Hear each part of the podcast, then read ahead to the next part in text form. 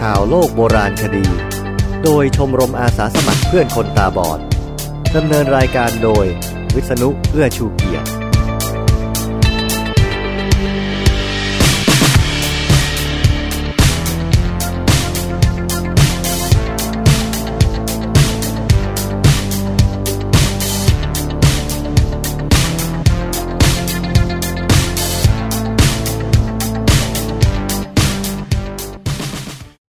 สวัสดีครับ ข่าวโลกโบราณคดีครั้งที่ 37 มาพบกับคุณผู้ฟังตามเคยครับ เราพบกันทุกวันอังคารที่ 2 และ 4 ของเดือนนะครับ คราวนี้ผมมีข่าวกึ่งสารคดีขนาดยาว เกี่ยวกับโบราณคดีในเทือกเขาอัลไตมาเล่าด้วยข่าวหนึ่ง และมีความคืบหน้า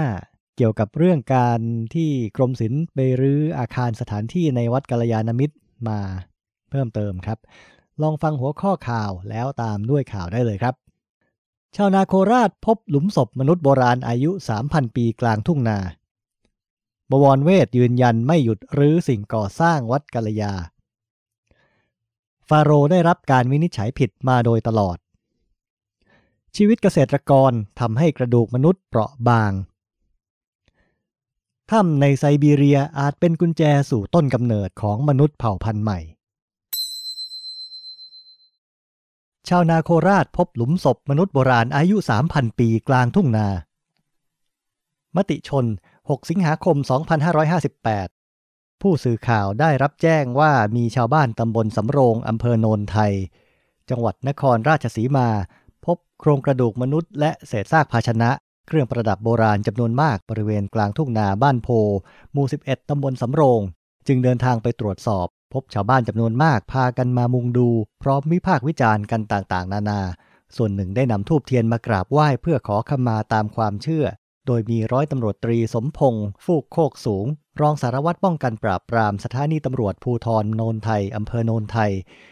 นำกำลังเจ้าหน้าที่มาคอยดูแลรักษาความปลอดภัย พร้อมกับกำหนดเขตล้อมรั้วกั้น 3 จุด ติดป้ายประกาศห้ามชาวบ้านเข้ามาขุดเพิ่มเติมนายสันเพชรปะพรม ผู้พบเห็นร่องรอยซากโครงกระดูกโบราณเป็นคนแรกเผยว่า เมื่อช่วงเย็นวันที่ 5 สิงหาคมที่ผ่านมาตนได้นำฝูงโคและกระบือมาเลี้ยงปล่อยให้กินหญ้าและวัชพืช ในพื้นที่ของนายน้อม คูสันเทียจู่ๆก็เกิดฝนตกลงมาอย่างหนัก น้ำได้ชะล้างดินบริเวณคันนาออก จึงสังเกตเห็นชิ้นส่วนกะโหลกมนุษย์โผล่ขึ้นมา จึงรีบแจ้งให้ผู้นำชุมชนมาช่วยกันพิสูจน์ โดยขุดเปิดหน้าดินอย่างระมัดระวัง พบโครงกระดูกมนุษย์สองร่าง ลักษณะนอนหงายอยู่ข้างกัน รอบๆ มีเศษซากเครื่องประดับ เครื่องปั้นดินเผาวางอยู่ นอกจากนี้บริเวณใกล้เคียงกันมีร่องรอยของซากโครงกระดูกอีกสองจุดใกล้กัน ในบุญทิ้งแสสันเทียผู้ใหญ่บ้านโพเปิดเผยว่า ขณะนี้ได้แจ้งให้องค์กรปกครองส่วนท้องถิ่นดำเนินการติดต่อเจ้าหน้าที่จากกรมศิลปากรที่ 12 นครราชสีมาเข้ามาทำการขุดค้นตรวจสอบอย่างถูกวิธี นำวัตถุโบราณไปเก็บรักษาไว้ในที่เหมาะสมต่อไป คาดว่าเป็นยุคก่อนประวัติศาสตร์ อายุประมาณ 3,000ถึง2,500 ปี ของกลุ่มวัฒนธรรมแบบทวารวดีและแบบเขมรโบราณ นอกจากนี้ยังพบวัตถุรูปทรงกรวย มีรูเจาะตรงกลาง 1 ชิ้น และก้อนดินทรงกลม 2 ชิ้น คล้ายเครื่องประดับ จะนำไปเก็บรักษาไว้ในพิพิธภัณฑ์วัดบ้านตูมตำบลสำโรงอำเภอโนนไทย เกรงว่าหากปล่อยทิ้งไว้อาจมีชาวบ้านรู้เท่าไม่ถึงการลักลอบนำกลับไป ทั้งนี้ในบุญทิ้งกล่าวต่อว่า ก่อนหน้านี้เมื่อปีพุทธศักราช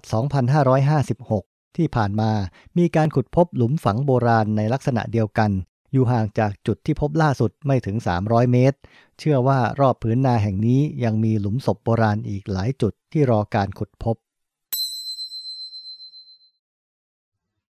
บวรเวทยืนยันไม่หยุดรื้อสิ่งก่อสร้างวัดกัลยา หนังสือพิมพ์เดลินิวส์ 14 สิงหาคม 2558บวรเวทยืนยันไม่หยุดรื้อสิ่งก่อสร้างวัดกัลยา กรมศิลปากรพร้อมเจรจาทุกฝ่ายกรณีวัดกัลยา แต่ไม่หยุดรื้อถอน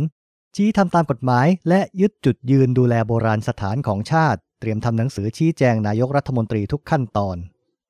เมื่อวันที่ 13 สิงหาคม ที่กรมศิลปากร นายบวรเวทรุ่งรุจี อธิบดีกรมศิลปากรแถลงข่าวความคืบหน้าการดำเนินการกับวัดกัลยาณมิตรวรมหาวิหารว่า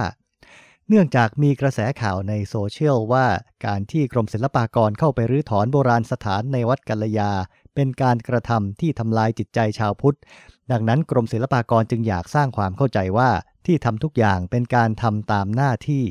ไม่ได้ทำด้วยความมันมือ และที่ผ่านมาได้ประสานงานกับทางวัดมาโดยตลอด แต่กลับถูกปฏิเสธ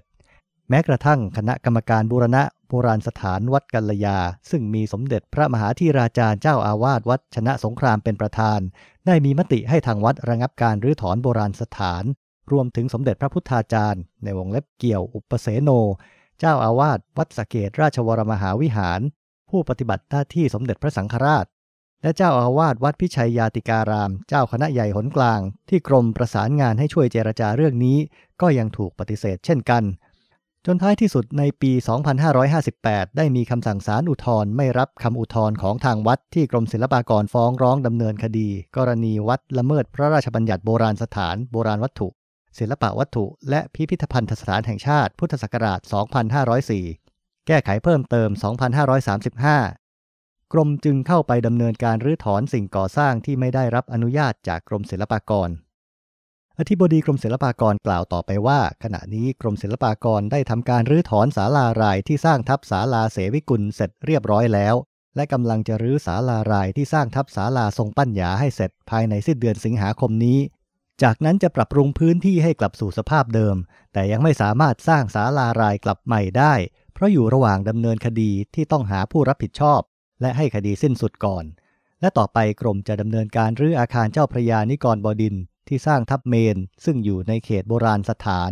และอาคารหลังอื่น ๆ ที่ถูกสร้างทับ โดยไม่รับอนุญาตจากกรมศิลปากร โดยได้ตั้งงบประมาณปี 2559 จำนวน 1 ล้านบาทสำหรับดำเนินการรื้อถอนแล้ว เมื่อเร็ว ๆ นี้ทางวัดได้ทำหนังสือขอบินทบาทให้กรมระงับการรื้อถอน พร้อมขอเจรจาและยังได้ทำหนังสือร้องเรียนไปยังพลเอกประยุทธ์จันโอชา นายกรัฐมนตรีด้วย ดังนั้นกรมจะทำหนังสือชี้แจงให้นายกรัฐมนตรีทราบลำดับเหตุการณ์ที่เกิดขึ้นตลอด 15 ปีที่ผ่านมา พร้อมยืนยันว่าเป็นการบังคับใช้กฎหมาย ส่วนกรณีที่ทางวัดจะขอเจรจารวมถึงสำนักงานพระพุทธศาสนาแห่งชาติได้ประสานมายังนิติกรขอเป็นคนกลางเจรจาด้วยนั้น กรมยินดีไม่ได้ปิดประตูและไม่ปฏิเสธใดๆ แต่คงต้องแยกให้ชัดเจนว่าจะเจรจาเรื่องอะไร หากเป็นเรื่องคดีหรือการดำเนินการตามกฎหมายก็พร้อม แต่หากเป็นเรื่องขอชะลอการรื้อถอนตอบได้เลยว่าไม่คุย อย่างไรก็ตาม กรมไม่อยากดำเนินคดีใด ๆ กับทางวัดเลย แต่ตอนนี้ถือว่าเดินมาสุดทางแล้ว ที่สำคัญกรมยึดจุดยืนที่ชัดเจน เรื่องการได้รับมอบหมายจากรัฐบาลให้ดูแลโบราณสถานของชาติ เพราะถ้ากรมไม่ทำใครจะทำและหากมีการชะลอ กรมอาจถูกชาวบ้านฟ้องร้องฐานละเว้นการปฏิบัติหน้าที่ได้ นายบวรเวทกล่าวอีกว่าหลังจากตนเกษียณอายุในเดือนตุลาคม อธิบดีคนต่อไปก็ต้องดำเนินการเช่นนี้ต่อไป เพราะที่ทำอยู่ถือเป็นบรรทัดฐาน เป็นหน้าที่ และเป็นตัวอย่างสำหรับใช้ดูแลโบราณสถานในวัดทั่วประเทศ ทั้งนี้ตนได้แจ้งไปยังสำนักศิลปากรทั่วประเทศว่า หากพบปัญหากรณีเดียวกับวัดกาลยา ก็ให้แจ้งมาทันที เพื่อจะดำเนินการแบบเดียวกันไม่มียกเว้น ฟาโรได้รับการวินิจฉัยผิดมาโดยตลอด จาก Science Illustrated ฉบับเดือนสิงหาคม 2015 โบราณคดี นักวิทยาศาสตร์ได้สรุปไว้ในช่วงคริสตทศวรรษ 1980 ว่า ฟาโรห์แห่งอียิปต์สี่พระองค์ รวมถึงฟาโรห์ผู้ยิ่งใหญ่ อาเมนโฮเทปที่ 3 ป่วยเป็นโรค Bacterus disease ในวงเล็บ B E C H T E R E W apostrophe S D I S E A S E ซึ่งเป็นโรคข้อรูมาติกชนิดรุนแรงที่ทำให้กระดูกสันหลังพิการโค้งงอและสูญเสียความยืดหยุ่น แต่ล่าสุดฟาโรห์เหล่านั้นได้รับการตรวจวินิจฉัยใหม่อีกครั้ง กระดูกของฟาโรห์ได้รับการตรวจศึกษาอย่างละเอียด และพบว่าคำวินิจฉัยเดิมนั้นผิด ฟาโรห์เหล่านั้นป่วยเป็นโรค diffuse idiopathic skeletal hyperostosis เขียนว่า D I F F U S E I D I O P A T H I C S K E L E T A L H Y P E R O S T O S I S ในวงเล็บ Dish D I S H ซึ่งเป็นโรคไขข้อเสื่อมที่ไม่ค่อยรุนแรง ส่วนใหญ่แทบจะไม่แสดงอาการอะไรเลย นอกจากมีปริมาณกระดูกพอกผิดปกติที่กระดูกสันหลัง ชีวิตเกษตรกรทำให้กระดูกมนุษย์เปราะบาง ข่าวจาก Science Illustrated ฉบับเดือนสิงหาคม 2015 เมื่อบรรพบุรุษของเราเปลี่ยนวิถีชีวิตจากการเร่ร่อนล่าสัตว์ เก็บของป่า มาเป็นการลงหลักปักฐานทำกสิกรรม กระดูกของมนุษย์ก็มีความหนาแน่นน้อยลง สรีรวิทยา กระดูกของบรรพบุรุษมนุษย์ รวมถึงญาติที่ใกล้ชิดของเราอย่างลิงชิมแปนซี มีความหนาแน่นสูงกว่ากระดูกมนุษย์ นักวิทยาศาสตร์เคยเชื่อกันว่าการที่กระดูกมนุษย์เปราะบางลง เป็นกระบวนการทางวิวัฒนาการที่กินเวลานานและค่อยเป็นค่อยไป แต่งานวิจัยชิ้นใหม่ ระบุว่า การเปลี่ยนแปลงนี้เป็นเรื่องที่เพิ่งเกิดขึ้นไม่นาน และเกิดอย่างรวดเร็ว ในระดับเวลาทางวิวัฒนาการ คณะนักวิจัยที่นำโดยไบรอัน ริชมอนด์ นักมนุษยวิทยาจากมหาวิทยาลัยจอร์จวอชิงตันได้ใช้เทคนิคเอ็กซเรย์ส่วนตัดด้วยคอมพิวเตอร์ในวงเล็บ CT สแกน ศึกษากระดูกเนื้อโปร่ง ตรงหัวกระดูกที่ยึดกับข้อต่อของบรรพบุรุษมนุษย์ มนุษย์นีแอนเดอร์ทัล มนุษย์โฮโมเซเปียนยุคแรก มนุษย์สมัยใหม่ และลิงชิมแปนซี ผลการศึกษาพบว่า ความหนาแน่นกระดูกของบรรพบุรุษมนุษย์ค่อนข้างคงที่ตลอดเวลาหลายล้านปี แต่เพิ่งจะมาลดลงอย่างรวดเร็วเมื่อประมาณ 12,000 ปีก่อน หรือใกล้ๆช่วงโค้งสุดท้ายของยุคน้ำแข็งล่าสุด ซึ่งเป็นช่วงเวลาที่ตรงกับการเปลี่ยนวิถีชีวิตของมนุษย์ จากการเร่ร่อนล่าสัตว์ เก็บของป่ามาทำกสิกรรม การทำกสิกรรมเป็นชีวิตที่เริ่มลงหลักปักฐานอยู่กับที่ มนุษย์ไม่ต้องอพยพเดินทางเป็นระยะไกลๆอีกต่อไป กระดูกจึงเปราะบางลง ความหนาแน่นของกระดูกมนุษย์สมัยใหม่ น้อยกว่าของมนุษย์นีแอนเดอร์ทัลและมนุษย์โฮโมเซเปียนยุคแรกถึงร้อยละ 50ถึง75 ถ้ำในไซบีเรียอาจเป็นกุญแจสู่ต้นกำเนิดของมนุษย์เผ่าพันธุ์ใหม่ จาก siberiantimes.com โดยอันนาเลียซอฟสกา 28 กรกฎาคม 2015 หวังได้ว่าความรู้ใหม่ๆ จะเกิดขึ้นหลังผู้เชี่ยวชาญจากเมืองโนโวซีบีสค์แถลงข่าวการค้นพบทางโบราณคดีครั้งล่าสุด แก่ผู้ชำนาญเฉพาะทางชั้นแนวหน้าของโลก ภาพที่หาที่อื่นไม่ได้เหล่านี้ มาจากถ้ำเดนิโซวาอันมีชื่อเสียงในเทือกเขาอันไต ในช่วงไม่กี่ปีที่ผ่านมา ได้มีการค้นพบทางวิทยาศาสตร์ เกี่ยวกับจุดกำเนิดของมนุษย์หลายครั้งในถ้ำแห่งนี้ ซึ่งล้วนเป็นการค้นพบที่น่าอัศจรรย์ใจ มีความหวังว่าจะมีการค้นพบมากกว่านี้ เนื่องจากมีการสำรวจทางโบราณคดีเกิดขึ้นในหลายจุด ภายใต้การควบคุมของผู้เชี่ยวชาญจากมหาวิทยาลัยแห่งรัฐโนโวซิบิรสกในพื้นที่พิเศษซึ่งมีมนุษย์อาศัยอยู่อย่างต่อเนื่องมาตั้งแต่ยุคดึกดำบรรพ์แห่งนี้ นักวิทยาศาสตร์มักซิมโคสลิคินกล่าวว่า เราทำงานร่วมกับมหาวิทยาลัยออกซฟอร์ดในประเทศสหราชอาณาจักรครับ พวกเขาช่วยเราในการกำหนดอายุด้วยวิธีคาร์บอนรังสีและวิธีอื่น แล้วยังช่วยศึกษา DNA โบราณด้วยครับ ตอนนี้เรายัางร่วมมือกันอยู่ และก็น่าจะมีบทความทางวิทยาศาสตร์ใหม่ๆ ที่เราร่วมกันเขียนออกมาอีกหลายบทความครับความสำคัญของถ้ำเดนิโซวานั้นมีมากมายมหาศาล ผู้เชี่ยวชาญเชื่อว่าถ้ำแห่งนี้ยังซ่อนความลับอีกหลายอย่างเกี่ยวกับความเป็นมาของเผ่าพันธุ์มนุษย์ เมื่อปี 2008 มีการค้นพบกระดูกนิ้วมือของในเครื่องหมายคำพูดผู้หญิง X ในถ้ำนี้ เธอเป็นสาวน้อยที่เคยมีชีวิตอยู่เมื่อประมาณ 41,000 ปีมาแล้ว ผลการวิเคราะห์บ่งว่าเธอเป็นสมาชิกของเผ่าพันธุ์มนุษย์ที่แตกต่างในทางพันธุกรรมจากมนุษย์นีแอนเดอร์ทัลและมนุษย์ยุคใหม่อย่างชัดเจน ชนิดของเผ่าพันธุ์มนุษย์ที่ไม่เคยพบที่ไหนมาก่อน และสูญพันธุ์ไปนานแล้วนี้ ได้รับการตั้งชื่อว่าเดนิโซวัน ตามชื่อถ้ำเมื่อปี 2010 มีการวิเคราะห์ฟันกรามบนจากมนุษย์โบราณวัยรุ่น ซึ่งถูกค้นพบเมื่อ 10 ปีก่อนหน้า ก็ปรากฏว่าเป็นของมนุษย์เดนิโซวันเช่นกัน เมื่อปี 2011 มีผู้พบกระดูกนิ้วเท้าที่เก่าแก่พอๆ กับนิ้วมือที่พบก่อนหน้านี้ และผลการตรวจ DNA ในไมโทคอนเดรีย ซึ่งเป็นโครงสร้างย่อยขนาดเล็กภายในเซลล์ มีหน้าที่เป็นแหล่งสร้างพลังงานของเซลล์ ก็ได้ผลออกมาว่าเจ้าของกระดูกนิ้วเท้าน่าจะเป็นมนุษย์นีแอนเดอร์ทัลไม่ใช่มนุษย์เดนิโซวัน และในถ้ำยังมีการพบเครื่องมือของมนุษย์ยุคใหม่เช่นกัน สวันเทอร์พาโบ นักวิทยาศาสตร์จากสถาบันแม็กซ์แพลงค์เพื่อมนุษยวิทยาเชิงวิวัฒนาการในเมืองไลป์ซิก ประเทศเยอรมนี ถึงกับบอกว่า ที่เดียวในโลกที่เราแน่ใจว่าทั้งสามเผ่าพันธุ์มนุษย์ เคยอาศัยอยู่ณช่วงเวลาใดเวลาหนึ่ง คือที่ถ้ำเดนิโซวาแห่งนี้แหละครับ การค้นพบสำคัญอีกชิ้นหนึ่งในปี 2008 ในชั้นดินเดียวกับกระดูกมนุษย์เดนิโซวัน ได้แก่กำไลหินที่กำหนดอายุได้ 40,000 ปี แต่มันถูกสร้างขึ้นด้วยเทคโนโลยีที่มีอยู่เฉพาะในยุคหลังจากนั้นมากถ้ำเดนิโซวาทำให้นักวิทยาศาสตร์เข้าใจในที่สุดว่า ชุมชนในเขตนี้ของภูมิภาคไซบีเรีย มีมานานมากกว่าช่วงเวลา 30,000ถึง50,000 ปีมาแล้วที่เคยสันนิษฐานกันเอาไว้ ร่องรอยในชั้นที่แสดงความมีวัฒนธรรมของถ้ำเดนิโซวาบ่งว่าที่นี่มีมนุษย์อาศัยมานานถึง 282,000 ปีมาแล้ว โบราณวัตถุที่ได้จากถ้ำกว่า 80,000 ชิ้น มีทั้งเครื่องมือเครื่องใช้อาวุธ เครื่องประดับ ซากพืชและซากสัตว์ ถ้ำเดนิโซวาอยู่ในเทือกเขาบาเชลักสกี้อันเป็นส่วนตะวันตกเฉียงเหนือของเทือกเขาอัลไต ใกล้เส้นเขตแดนภูมิภาคอัลไต และสาธารณรัฐอัลไตในปัจจุบัน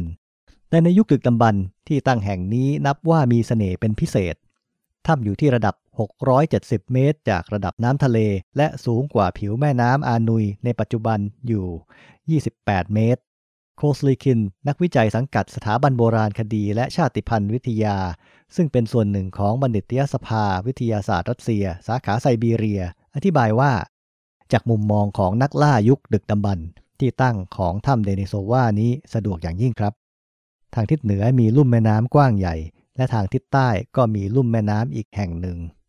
ความจริงจุดที่ตั้งถ้ำนี้ในทางวิชาการต้องเรียกว่าเป็นหุบผาชันนะครับ เพราะความกว้างของลุ่มแม่น้ำที่ด้านล่างนั้น กว้างน้อยกว่าระยะห่าง ระหว่างยอดเขาสำคัญสองยอด คือยอดเขาการากอลและยอดเขาซอสโนวายาเท่ากับว่าถ้ำเดนิโซวาอยู่ในหุบผาชันแคบๆ ที่เป็นเหมือนคอขวด ทีนี้สัตว์ที่จะอพยพจากลุ่มแม่น้ำข้างหนึ่ง ไปยังลุ่มแม่น้ำอีกข้างหนึ่ง ก็ต้องอพยพผ่านขอขวดตรงนี้ไงครับพรานดึกดำบรรของเราจึงมีเหยื่อให้ล่าได้อย่างพอเพียงเสมอ พวกเขาอยู่ไม่ไกลแหล่งน้ำและยังมีสภาพอากาศที่ดีของลุ่มแม่น้ำในเทือกเขาอีก ในยุคไพลสโตซีนราว 1 0 0 0 0แสนปีมาแล้ว มีพืชน้ำแข็งปกคลุมอยู่เหนือพื้นที่ภูมิภาคไซบีเรียเกือบทั้งหมด ยกเว้นตามลุ่มแม่น้ำของเทือกเขาอัลไตอย่างในบริเวณนี้ ที่นี่จึงเป็นชัยภูมิที่ดีสำหรับออกล่าสัตว์และสะสมพืชพันธุ์ สภาพทั่วไปของที่นี่อยู่สบายสำหรับทั้งมนุษย์และสัตว์ครับ มีร่องรอยหลายอย่างที่แสดงว่าแถบนี้เป็นย่านที่มีชีวิตชีวาอย่างแท้จริง ไม่กี่กิโลเมตรเมื่อล่องไปตามแม่น้ำอานุย มีแหล่งโบราณคดียุคหินเก่า เรียกว่าแหล่งอานุยสอง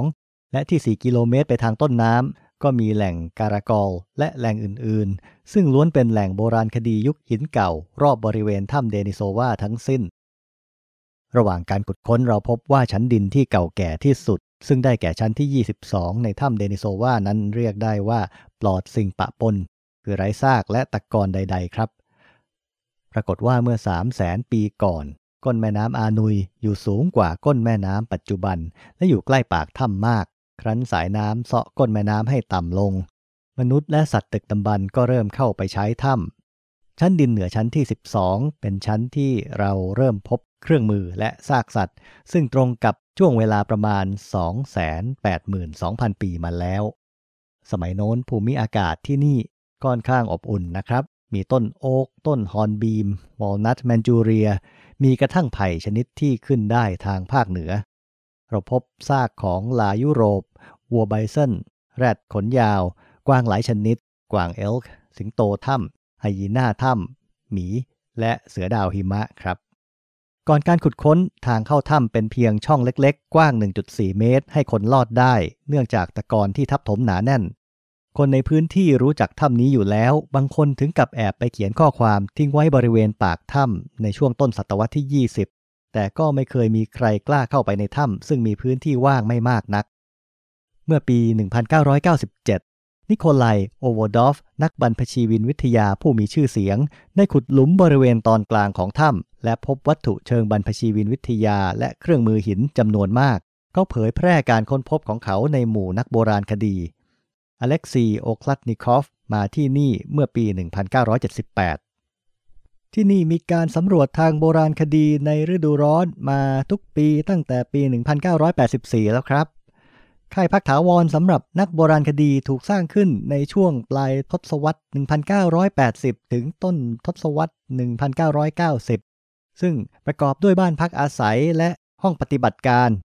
ฉะนั้นที่ถ้ำนี้จึงมีงานขุดค้นทางโบราณคดีเกิดขึ้นอย่างต่อเนื่องมาตั้งกว่า 30 ปีแล้วครับ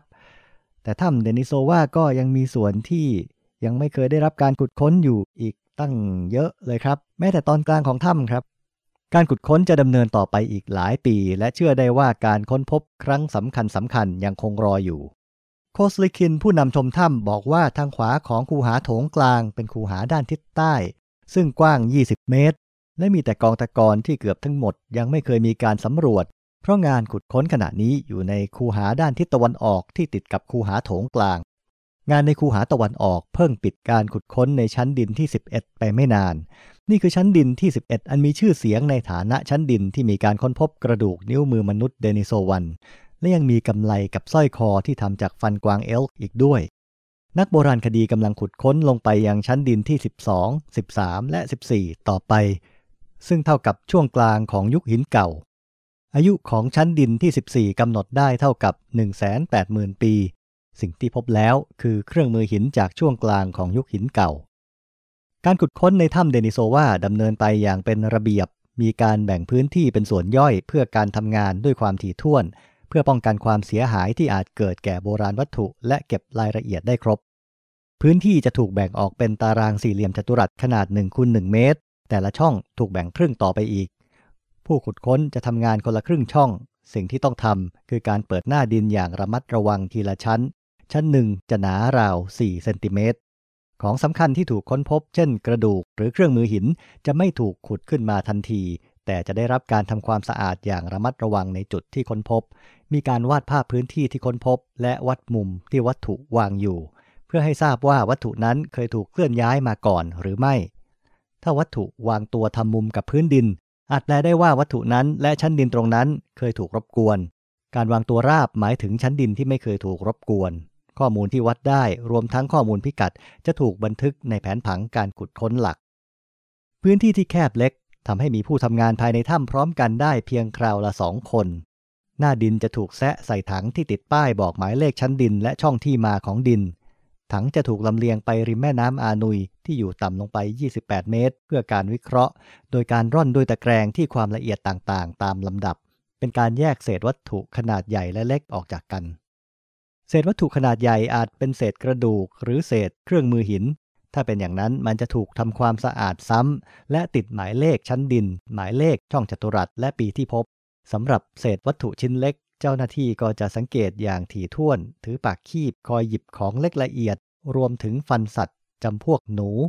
ซึ่งเป็นเครื่องบ่งชี้สภาพภูมิอากาศในยุคนั้นได้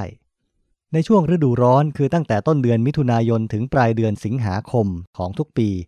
ดิน3ลูกบาทเมตร จะถูกนักโบราณคดีขุดออกจากถ้ำการนำออกเป็นไปอย่างเชื่องช้า เพื่อการศึกษาอย่างละเอียดทำให้เกิดการค้นพบสำคัญ เช่น กระดูกนิ้วมือของเด็กสาวเดนิโซวัน ซึ่งมีขนาดเล็กมาก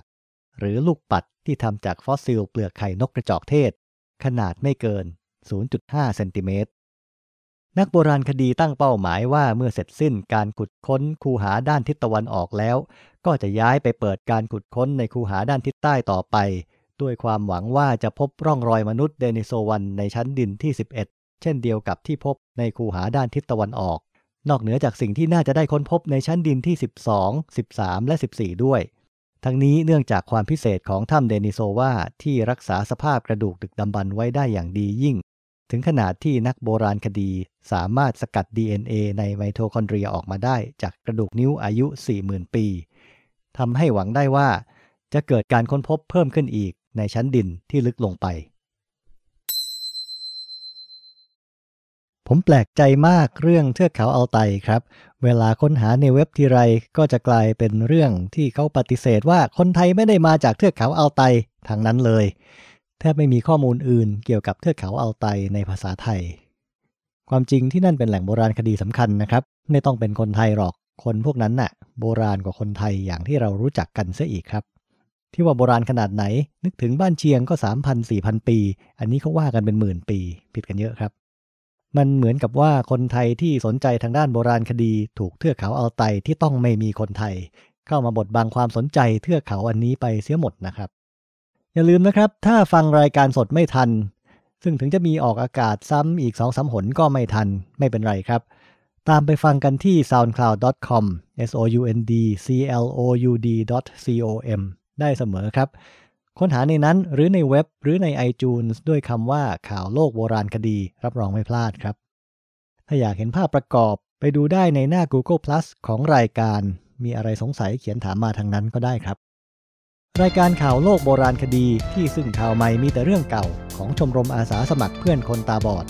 ดำเนินรายการโดยวิษณุเอื้อชูเกียรติ ขอจบข่าวโลกโบราณคดีครั้งที่ 37 เพียงเท่านี้ครับ